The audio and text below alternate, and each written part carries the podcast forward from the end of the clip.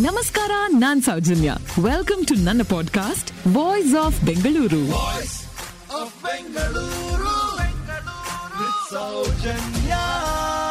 ಐರ್ಲೆಂಡ್ನ British ಆಳ್ತಾ ಇದ್ದಂತಹ ಸಮಯ ಅದು. ಐರ್ಲೆಂಡ್ನ ನೆಲಕ್ಕೆ ಓನರ್ಸ್ ಬ್ರಿಟನ್ ಅಲ್ಲಿ ಇರ್ತಾ ಇದ್ರು.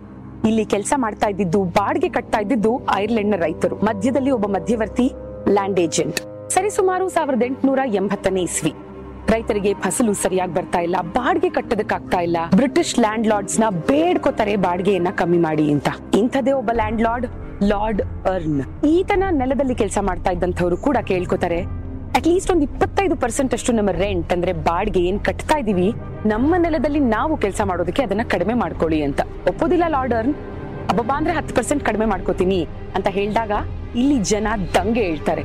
ಹೇಗ್ ಸಾಧ್ಯ ಬಾಡಿಗೆ ಕಟ್ಟೋದಕ್ಕೆ ಆಗ್ತಾ ಇಲ್ಲ ಅಂತ? ನಮ್ಮ ಮೇಲೆ ದಂಗೆ ಹೇಳೋದಕ್ಕೆ ಎಷ್ಟು ಧೈರ್ಯ ನಿಮ್ಗೆ? ಅಂತ ಯೋಚನೆ ಮಾಡಿ ಅವ್ರನ್ನ ಹೆದರ್ಸೋದಕ್ಕಂತ ಈ ಲಾರ್ಡ್ ಅರ್ನ್ನ ಜಾಗ ಏನಿದೆ ಆ ಅದರ ಏಜೆಂಟ್, ಆ ಮಧ್ಯವರ್ತಿ ಏನ್ ಮಾಡ್ತಾನೆ? ಹನ್ನೊಂದು ಜನರನ್ನ, ರೈತರನ್ನ ಕೆಲಸದಿಂದ ಕಿತ್ತಾಕ್ತಾನೆ. ಬೇರೆಯವ್ರಿಗೂ ಭಯ ಬರ್ಲಿ, ಇನ್ಯಾರು ದಂಗೆ ಏಳದೆ ಇರ್ಲಿ ಅಂತ. ಈ ದಬ್ಬಾಳಿಕೆಯನ್ನ ನಿಲ್ಸಿ ಐರಿಷ್ ರೈತರಿಗೆ ಅವರ ನೆಲವನ್ನ ಕೊಡಿಸುವಂತಹ ಪ್ರಯತ್ನದಲ್ಲಿ ಐರಿಷ್ ಲ್ಯಾಂಡ್ ಲೀಗ್ನ ಪ್ರೆಸಿಡೆಂಟ್ ಚಾರ್ಲ್ಸ್ ಸ್ಟ್ಯೂವರ್ಟ್ ಫರ್ನಲ್ ಒಂದು ಐಡಿಯಾ ಕೊಡ್ತಾನೆ. ವಯಲೆನ್ಸ್ ಬೇಡ, ಅಹಿಂಸಾ ಹಾದಿಯಲ್ಲೇ ಇವನಿಗೆ ಬುದ್ಧಿ ಕಲಿಸಬೇಕು ಅಂತ. ಈ ಲಾರ್ಡ್ ಅರ್ನ್ ನನ್ನ ನೆಲದಲ್ಲಿದ್ದಂತಹ ಏಜೆಂಟ್ ಇವನನ್ನ ರಾಯಲಿ ಎಲ್ಲರೂ ಇಗ್ನೋರ್ ಮಾಡ್ತಾರೆ. ಅಲ್ಲಿ ಕೆಲಸ ಮಾಡ್ತಿದ್ದಂತಹ ರೈತರೆಲ್ಲರೂ ಕೆಲಸ ಬಿಡ್ತಾರೆ. ಅವರಿಗೆ ಅಂತ ಮಾಡ್ಕೊಟ್ಟಿದ್ದಂತಹ ಮನೆಗಳನ್ನ ತೊರೆದು ಹೋಗ್ತಾರೆ.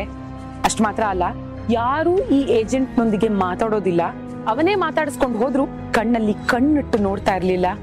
ಅವನ ಪ್ರಶ್ನೆಗಳಿಗೆ ಉತ್ತರ ಕೊಡ್ತಾ ಇರಲಿಲ್ಲ. ಇವನು ಬೆಳೆದಂತಹ ಯಾವ್ದನ್ನು ಯಾರು ಕೊಂಡ್ಕೋತಾ ಇರಲಿಲ್ಲ.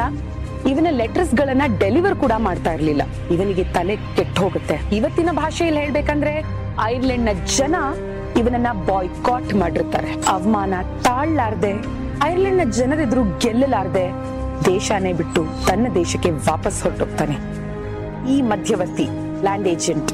ಅವನ ಹೆಸರೇ ಚಾರ್ಲ್ಸ್ ಕನಿಂಗ್ ಹ್ಯಾಮ್ ಬಾಯ್ಕಾಟ್ ಇವನಿಂದಲೇ ಹುಟ್ಕೊಂಡಿದ್ದು ಪದ ಬಾಯ್ಕಾಟ್ ಬೈದ್ರೆ ಒಂದು ಕ್ವಿಕ್ ಟ್ರಿವ್ಯಾ ಈ ಬಾಯ್ಕಾಟ್ ಅನ್ನೋ ಪದ ಐರ್ಲೆಂಡ್ ನದ್ದು ಅಂತ ಗೊತ್ತಾಯ್ತಲ್ಲ? ಇಂಗ್ಲಿಷ್ನಲ್ಲಿ ಹೆಚ್ಚಾಗಿ ಇದನ್ನ ಬಳಸ್ತೀವಿ ನಾಟ್ ಜಸ್ಟ್ ದಟ್ ಪೋರ್ಚುಗೀಸ್ ಭಾಷೆಯಲ್ಲೂ ಇದನ್ನ ಬಳಸ್ತಾರೆ.